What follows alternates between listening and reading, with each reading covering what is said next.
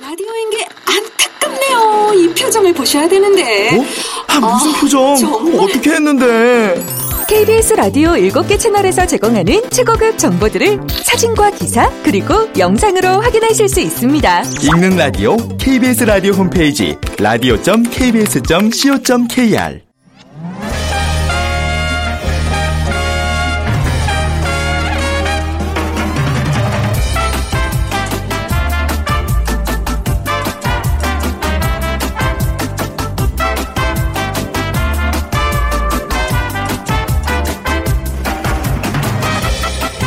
안녕하세요. 빅데이터로 보는 세상 아나운서 최원정입니다.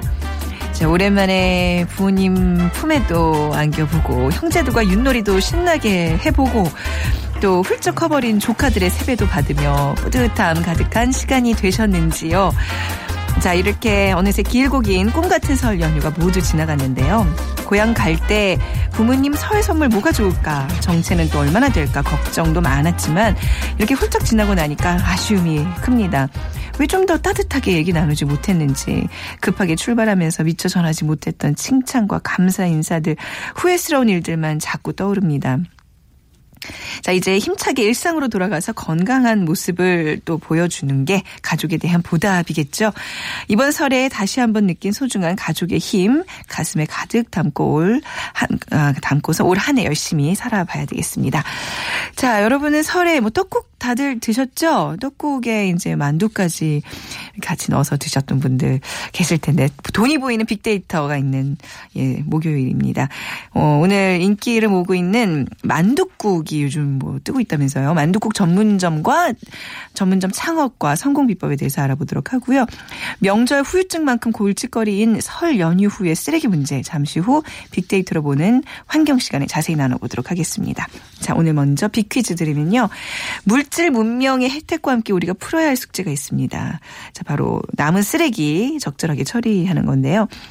어, 일반적으로 폐기물을 처리하는 방법은 크게 뭐 땅속에 직접 묻는 매립 방법, 태워서 없애는 소각 방법, 바다에 버리는 해양 투기, 그리고 다시 사용하는 방법이 있습니다. 현재 우리나라에서 음, 폐기물을 처리하는 데 있어서 가장 높은 비중을 차지하고 있는 방법인데요.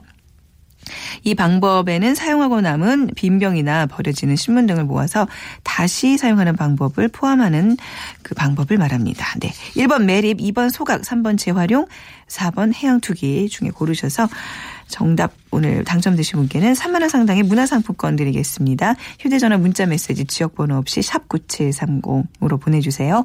짧은 글은 50원, 긴 글은 100원의 정보 이용료가 부과됩니다.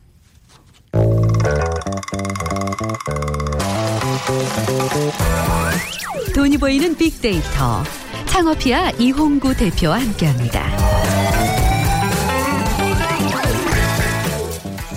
네, 소셜 분석을 통해서 소상공인 투자 전략을 소개하는 시간 돈이 보이는 빅데이터. 자, 뭐 수요일의 코너인데요. 오늘 설 특집 관계로 목요일 옮겨서 진행하고 있습니다. 창업 컨설턴트 창업피아의 이용구 대표와 함께하겠습니다. 안녕하세요. 네, 안녕하세요. 네. 아, 만두 얘기. 네. 만두 얘기 할 만두 하죠. 네, 예. 만두, 만두, 만두, 만두. 네, 그런 게임도 있고. 고문을 하시네. 아 근데 생각보다 저 올 연휴 때 만두를 네. 못 먹어서. 어, 진짜요? 네, 만두 얘기하니까 갑자기 확 먹고 싶은 이 욕구가 막 당기는데 못 먹었어요. 아. 그러니까 이제 뭐 네. 집에 있는 냉동 물만두 이런 거는 뭐 먹겨 음, 먹었던 뭐, 것 네, 같은데요. 네, 네. 부모님이 해주신 엄마가 해주신 그 정말 속 꽉찬 네. 정성이 네. 담긴 그 만두는 그게 어, 최고죠. 먹어본 지 오래된 것 같네요. 그래서 그렇게 정성이 깃들어 져 있는 그런 만두가 네. 시중에서도 굉장히 대박을 치고 있는 예, 이제 그런 이제 이유가 되죠. 어. 이 지금 말씀하신 대로 네. 냉동식품들은 너무 많잖아요. 너무 많아요. 네. 근데 많아, 종류도. 이제 요즘에 사실 굉장히 맛있어, 맛있어졌어요. 네. 그 매출도 굉장히 많이 올라가고 그래요. 그건 제가 좀 이따 또 수치를 말씀드리겠고요. 네.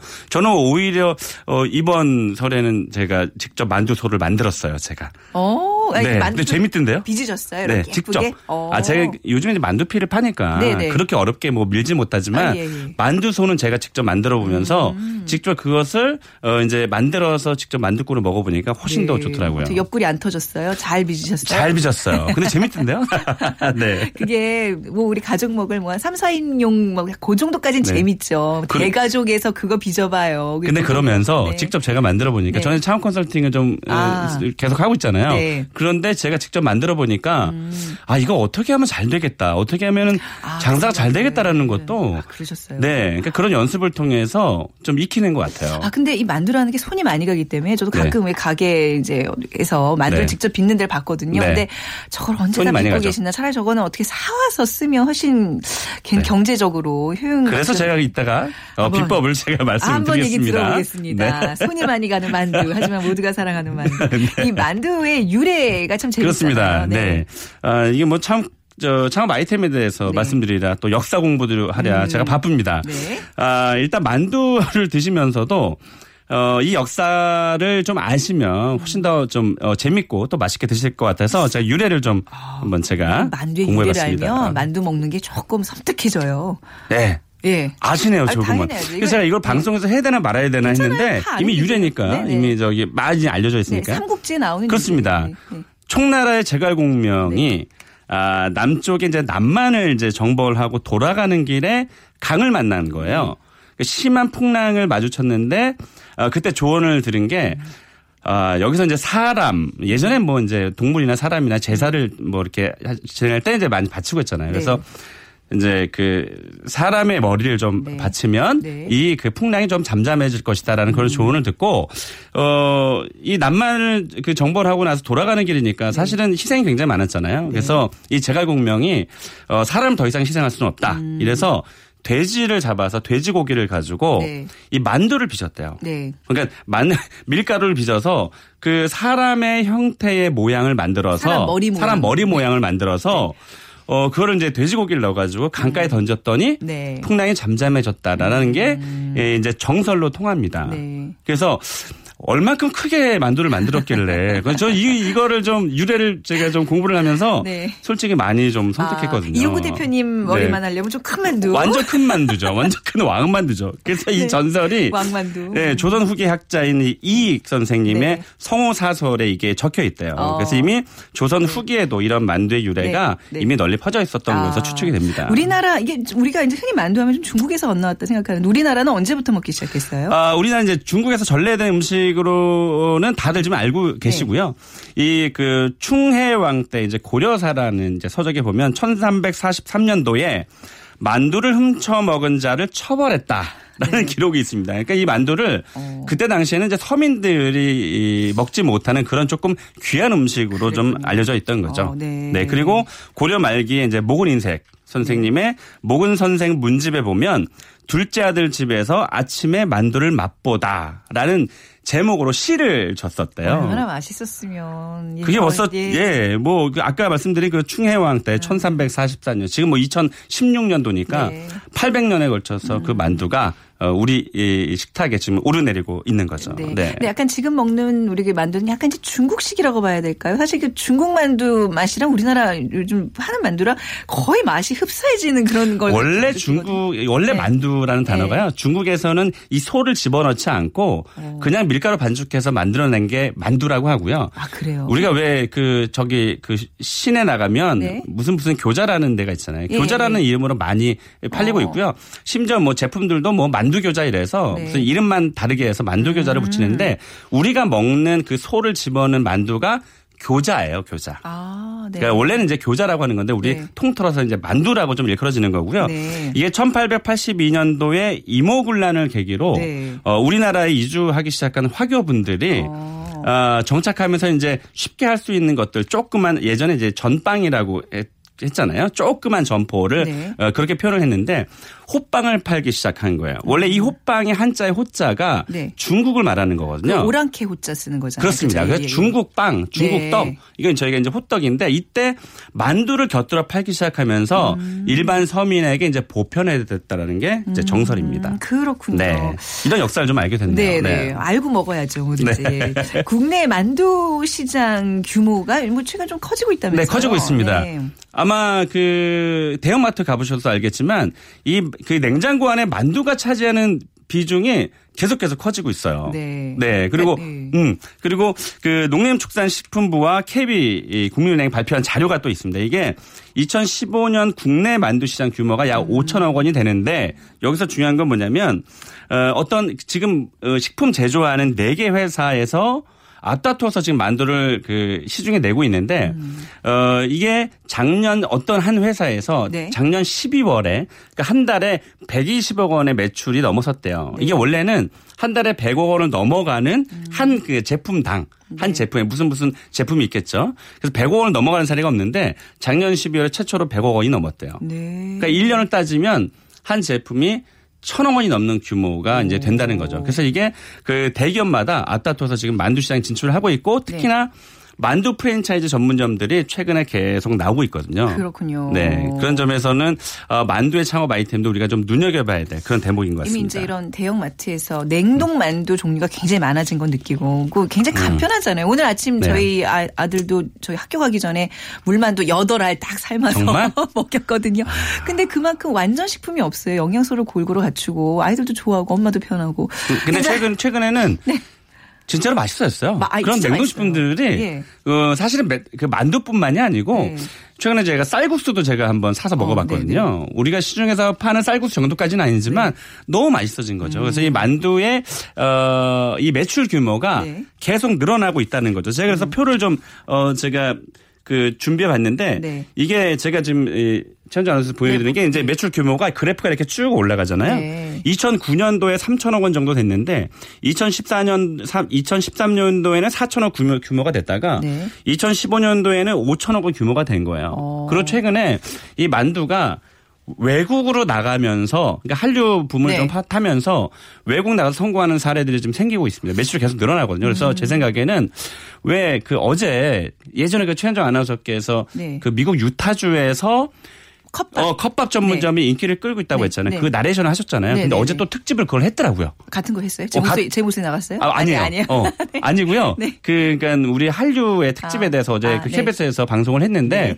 이 만두도 어. 저희가 그 젊은 우리 친구들이 외국 나가서 그 원래 그, 그 컵밥도 조리법이 원래 되게 어, 복잡한 것 네. 같지만 사실은 밥을 해놓고 그 토핑도 나레이션 하셔서 아시겠지만 10개 토핑만 얹어 놓으면 끝이잖아요. 음. 네, 네. 그래서 만두도 이 조리법은 사실은 똑같은데 네. 이게 뭐 갈비를 넣느냐 불고기를 넣느냐 맞아요. 김치를 넣느냐 지금 사실은 외국의 키워드 한류의 키워드 한식의 키워드가 불고기 음. 갈비 김치 이 또 발효 음식이 엄청난 인기를 끌고 있잖아요. 네.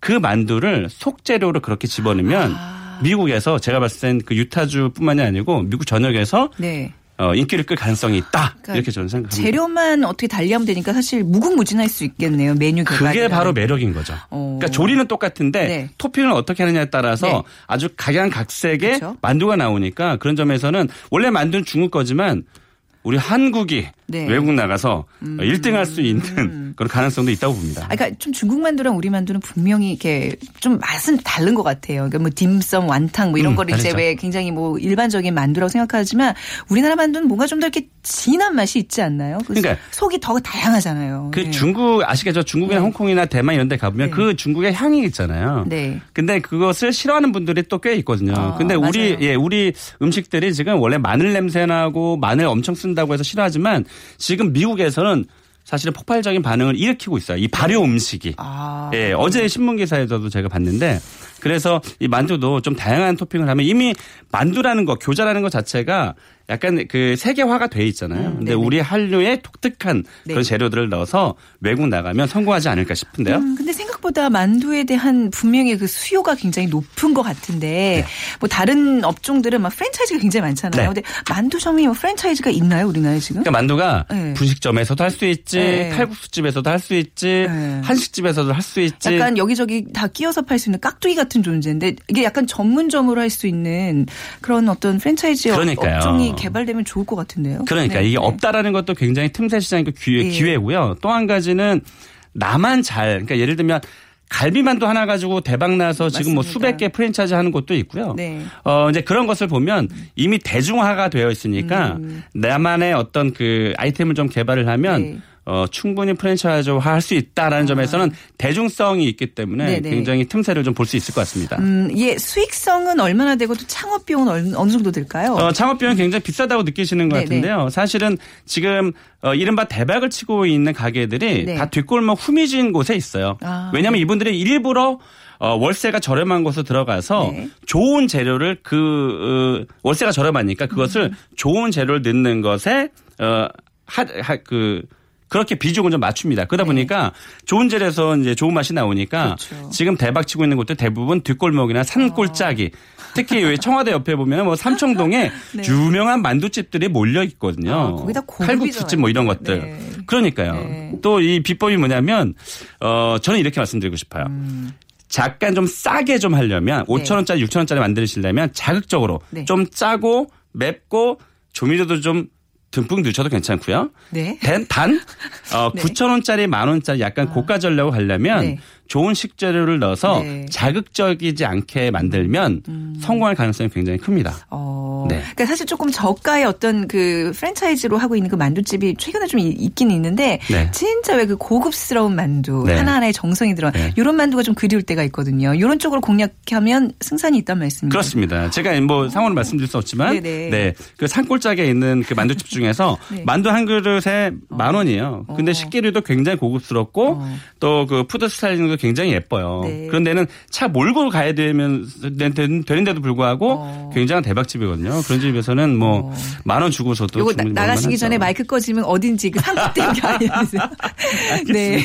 제가 만두 창업을 하려는 건 아니고 진짜 만두가 네. 먹고 싶어서 그럽니다, 지금. 네. 아 그렇군요. 네. 아, 근데 이게 뭐 네. 제 개인적인 의견뿐만 아니라 네. 이 설이 지났음에도 불구하고 만두 얘기하면 가슴 설레는 분들이 있거든요. 네. 만두 창업. 네. 아주 괜찮은 오늘 또 전수해 주셨습니다. 네. 오늘 말씀 잘 들었습니다. 네, 고맙습니다. 감사합니다. 네, 네. 창업피아의 이용구 대표와 함께 했습니다.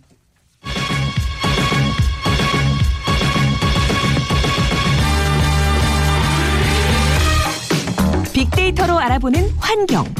우리의 관심이 세상을 살립니다. 고려대 조영성 교수의 분석으로 살펴봅니다. 네, 고려대학교 조용선 교수 함께 하고 계십니다. 안녕하세요, 교수님. 네, 안녕하세요. 네, 설 연휴 잘 보내셨어요? 네, 잘 네, 보냈습니다. 부쩍 야위신 것 같아요. 집안일 많이 하신 것 같아요. 아, 잘 먹었습니다. 네. 자, 오늘 비키즈 한번 좀 부탁드리겠습니다. 예. 물질 문명의 혜택과 함께 우리가 풀어야 할 숙제 중에 하나고요. 네. 남은 쓰레기를 적절하게 처리하는 것이 우리가 풀어야 할 숙제입니다. 그쵸. 일반적으로 폐기물을 처리하는 방법은 크게 땅 속에 직접 묻는 매립 방법, 네. 태워서 없애는 소각, 바다에 음. 버리는 해양 투기, 그리고 다시 사용하는 재활용 방법이 있는데요. 네. 현재 우리나라에서 폐기물을 처리하는 데 있어서 가장 높은 비중을 차지하고 있는 방법이 무엇일까요? 하는 것이 퀴즈입니다. 음. 네. 이 방법에는 사용하고 남은 빈병이나 버려지는 신문 등을 모아서 네. 다시 사용하는 방법을 포함하고 있습니다. 네. 이 눈썰미가 아니라 귀썰미라 그래야 되나요? 잘 들으신 분들은 요 정답이 이미 나와버렸어요. 네, 나왔습니다. 네. 1번은 네. 매립, 2번은 소각, 네. 그리고 3번이 재활용, 네. 어, 네 번째가 해양 투기입니다. 네. 자, 정답 아시는 분들 빅데이터로 보는 세상 앞으로 문자 보내 주시기 바랍니다. 휴대 전화 문자 메시지 지역 번호 없이 샵 9730입니다. 짧은 글은 50원, 긴 글은 100원의 정보 이용료가 부과됩니다. 자, 설 연휴 어제들 좀 뭐 이런 부분에서 공감하셨을 것 같아요. 다 좋은데 네. 쌓여만 가는 이 쓰레기들 특히 이제 왜 버리는 날짜가 정해져 있는 단지 뭐 이런 데 사시는 분들은 집에 계속 모아둬야 되잖아요. 아, 아무래도 그렇죠. 네. 그러니까 하물며 이 집에서도 며칠간 쌓이면 이 쓰레기가 이 정도인데 이게 네. 국가적 차원이라 그러면 얼마나 정도 될까? 네. 아주 걱정이 산더미처럼 쌓이더라고요. 네. 그렇죠. 예. 하루에 버려, 버려지는 이제 폐기물, 음. 네. 어, 쉽게 얘기해 쓰레기라고 하는 것이 38만 톤이라고 합니다. 아, 그게 어느 정도인지 약간 뭐 감은 안 오거든요. 예, 네. 38만 톤이라는 게 이제 네. 감이 안 올 수 있는데요. 네. 일단 2011년 기준인데요. 건설 현장에서 나오는 게 50%를 차지하고 있고 네. 음. 사업장에서 나오는 게 한 37% 그리고 우리 가정이라든가 생활에서 나오는 게 한 13%인데요. 네. 생활에서 나오는 것 중에서 많이 나오는 게 이제 음식물 쓰레기지 않습니까? 네. 그 음식물 쓰레기는 하루에 발생되는 게 14,000톤이 나오고 있고요. 서울 시민이 1인당 음식물 쓰레기를 발생시키는 게 전국에서 제일 많은데 1년에 1인당 한 112kg 음. 이렇게 많이 하고요. 네. 그러다 보니까 서울시에서 1년 동안 버려지는 음식물 쓰레기 무게라는 것은 서울 시민이 1년 반 동안에 소비하는 쌀의 무게하고 똑같다고 합니다. 먹는 만큼 버리고 있다는 네, 얘기예요. 그렇죠. 네. 그 전체 음식물 쓰레기의 80%가 이제 가정에서 발생하고 있는데 문제는 이러한 음식물 쓰레기가 우리나라 음식 문화라든가 인구 증가, 생활 수준이 또 높아지면서 네. 식생활이 고급화되고 해서 점점점 많아지고 있다는 겁니다. 음. 그래서 이러한 폐기물을 이제 어떻게 처리할 것인가가 굉장히 중요한 문제가 되고 있는데요. 2011년 기준으로 보니까 이제 재활용이 제일 많습니다. 83%가 제일 많고요. 매립이 9%, 소각이 6%인데요. 근데 이제 1998년 자료를 보니까 현재는 매립이 9%지만 과거에는 매립이 한 33% 정도까지 매립이 됐고 네. 재활용은 한 59% 정도밖에 안 됐어요. 네. 근데 이렇게 된 이유가 2005년부터 음식물을 직접 매립하는 걸 금지를 시켰고 네. 2013년부터 음식물 쓰레기 종량제를 또 실시하고 있기 때문에 이런 것들로 인해서 그 음식물 쓰레기 매립이라는 것이 이제 줄어든 거죠. 네. 예전에는 매립을 많이 했었잖아요. 그래서 네. 우리가 흔히 알고 있는 지금 난지도, 난지 한강공원. 그렇죠. 여기 이제 다 갖다 이제 버린 건데 이제 그게 어- 사실 지금 너무 거기가 막 생태적으로 네. 잘 보존돼 있고 사람들이 많이 찾고 그래서 맞습니다. 실감이 안 나거든요. 네. 네. 아마 구정 연휴에 예. 그 상암동이라든가 마포구에 계신 분들은 한 번쯤 난지 한강공원을 네. 다녀오셨을 것 같기도 해요. 그 생태공원으로 해서 노을공원이라든가 하늘공원, 평화공원 음. 네. 그 옆에 2002년 월드컵 경기장도 있고 그래서 이제 많이들 그 공원으로만 생각하시는데 아까 말씀 주신 것처럼 사실은 난지도가 서울의 쓰레기라든가 오물을 처리하던 곳이었고 네. 1978년부터 1993년까지 15년 동안에 서울시에 많은 그 쓰레기들이 그곳에 모여졌었어요. 음. 그래서 지표면 해발에서부터 80m에서 95m 높이의 쓰레기 섬 네. 그리고 비위생 매립 다시 말하면 연탄재라든가 이런 것들이 위생적으로 처리가 되지 않은 상태로 묻혀진 거고요. 음. 네. 하루에 트럭 3,000대 분량의 쓰레기가 가서 쌓여졌다고 합니다. 아, 예. 그래서 난지도를 삼다도라고도 이렇게 했는데 삼다도는 뭐가 예, 많은 세 거죠? 가지가 많은 섬. 네. 예, 먼지, 네. 악취, 네. 그다음에 파리. 아, 지금은 저희가 모르지만 과거에는 넉마주의라고 네. 그 넉마 줍는 분들이 계셨고요. 네. 1990년에 소설 난지도라고 하는 것이 있는데 그 음. 내용을 좀 소개해 드리면은 이런 내용이 있습니다.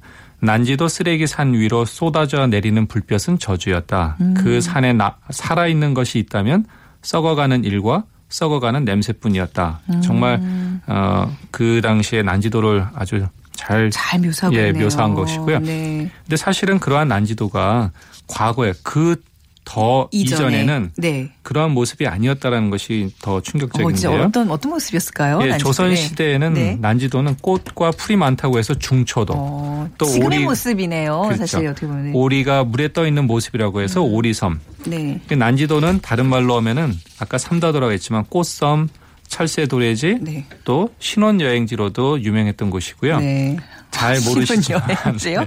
어. 우리나라 그 당시에 땅콩 생산량의 30%가 난지도에서 나왔다고 네. 하고요. 지금은 안 쓰지만 그 당시에 그 많이 썼던 빗자루, 수수 빗자루의 70%가 난지도에서 생산이 됐던 겁니다. 네. 이러한 난지도는 어떻게 보면은 원래는 꽃섬이고 철새 도래지였던 것이 음. 쓰레기 섬으로 변했다가 다시 생태 공원으로 돌아온 거죠. 그게 가능해요. 그러니까 사실 죄송합니다. 쓰레기 섬이 이렇게 아름다운 생태 공원으로 바뀌었다는 것 자체도 굉장히 놀라운데 네. 그 이렇게 용도가 이렇게 변경됨에 있어서 많은 또 이해 그렇죠. 관계가 갈등도 예, 맞물리면서 있었고, 갈등이 그렇죠. 있었을 거 아니에요. 네. 네. 하나의 예를 드리면은 어 매립이 다 끝나고 나면서 네. 그 끝나고 난 땅을 무엇으로 사용할 것인가라고 하는 것이 또 중요한 겁니다. 음. 그래서 아까 말씀드렸던 노을 공원이라고 하는 것은 네. 이름이 노을이라고 하는 이유는 그곳에서 바라보는 해질녘 석양이 가장 아름답기 때문에 노을 공원이라고 이름을 붙인 거였거든요. 네. 근데 그 땅은 과거에 난지도 제1 매립지였었어요. 음. 그래서 매립이 다 끝나고 나서 이 땅을 어떻게 사용할 것인가에 대해서 논란이 좀 있었고 네. 그래서 2004년에 어, 9홀 규모의 미니 골프장이 건설이 됐고 2005년에 사실 오픈이 됐었습니다. 네.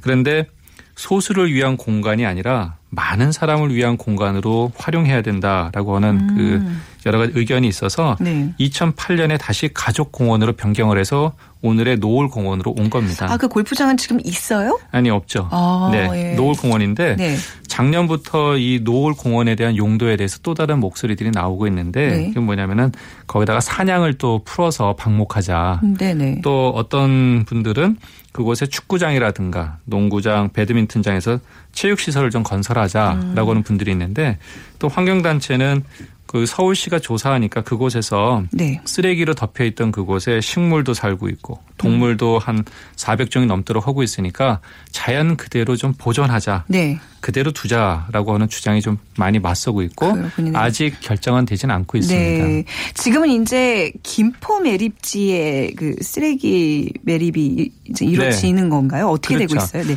아까 말씀드린 네. 것처럼 1993년에 난지도의 매립이 다 끝나면서 네. 새로운 대체 매립지가 어, 있어야 되기 때문에 그곳으로 정해진 곳이 김포 네. 지금 얘기 드린 수도권 매립지거든요. 그 1992년부터 그곳에 이제 폐기물이 반입되기 시작해서 현재도 계속 어 반입이 되고 있는데요. 그곳에는 현재 4개의 매립지가 있습니다. 그래서 첫 번째 제1 매립장은 이미 2000년에 다 사용이 종료가 됐고요. 네. 현재는 두 번째 매립장이 사용되고 있는데 그곳에는 지금 어 침추수라든가 어떤 이런 것들 굉장히 관리를 잘하고 있어요. 네. 근데 아까 말씀드린 매립이 끝난 제1 매립장에는 예. 드림파크가 지금 조성 중이고요. 네. 골프장을 만들고 있고 주민체육시설이라든가 트레킹 코스 이런 것들이 하고 있고 가을에는 야생화 축제도 했는데요. 음. 아? 작년에 그 국화 축제도 했었습니다. 네. 한번 가을 되시면 한번 가보시면 좋고요. 네. 옆에 국립생물자원관이 있어서 아이들하고도 같이 가시기도 아주 좋은 곳입니다. 네. 항상 이렇게 탈바꿈하는 그 병- 모습들이 참 신기해요. 그죠? 네. 네. 근데 이제 얼마 전까지만 해도 인천시와 서울시 간에 김포 매립지 사용 관련 갈등이 있었잖아요. 네. 이게 무슨 이유 아주 때문이죠? 심각한 갈등이었는데요. 어, 이게 앞으로 우리가 어, 쓰레기 대란이 발생하는 거 아니냐라는 우려까지 있었던 것인데 어, 아까 말씀드린 것처럼 이제 서울시라든가 수도권 지역에서 쓰레기가 계속 많이 나오고 있어요. 네. 그래서 1992년부터 인천시에 있는 수도권 쓰레기 매립지라고 하는 것이 네. 조성이 돼서 이제 반입이 됐는데 그 당시 계획은 매립장을 한 4개 정도를 만들어서 2016년 정도까지만 사용하자라고 약속을 한 겁니다. 음. 근데 1995년에 쓰레기 종량제를 도입하면서 네. 쓰레기 양이 좀 줄어들었고 재활용이 늘어난 거죠. 그래서 네. 현재까지 매립지 용량의 한 57%만 사용한 거예요. 네. 그러다 보니까 서울시라든가 경기도 환경부는 아직 매립지가 남아 있으니까 좀 더 쓰자. 한 30년만 더 쓰자. 이 얘기예요. 음, 네. 그런데 인천시는 2016년까지만 쓰기로 한 거 아니냐. 네. 약속을 지켜라. 우리 더 이상 어, 주민들의 환경 피해를 어, 묵과하지 못하겠다. 네. 이렇게 돼서 서로 이제 갈등이 생겼는데 그 갈등의 이유를 좀 들여다보면 몇 가지가 있습니다. 첫 번째는 수도권 매립지에 묻히는 쓰레기에 단 17%만 인천시에서 나온 거고 아. 나머지 83% 그러니까 서울시에서 48% 네. 경기도에서 35%가 다 옮는 거죠.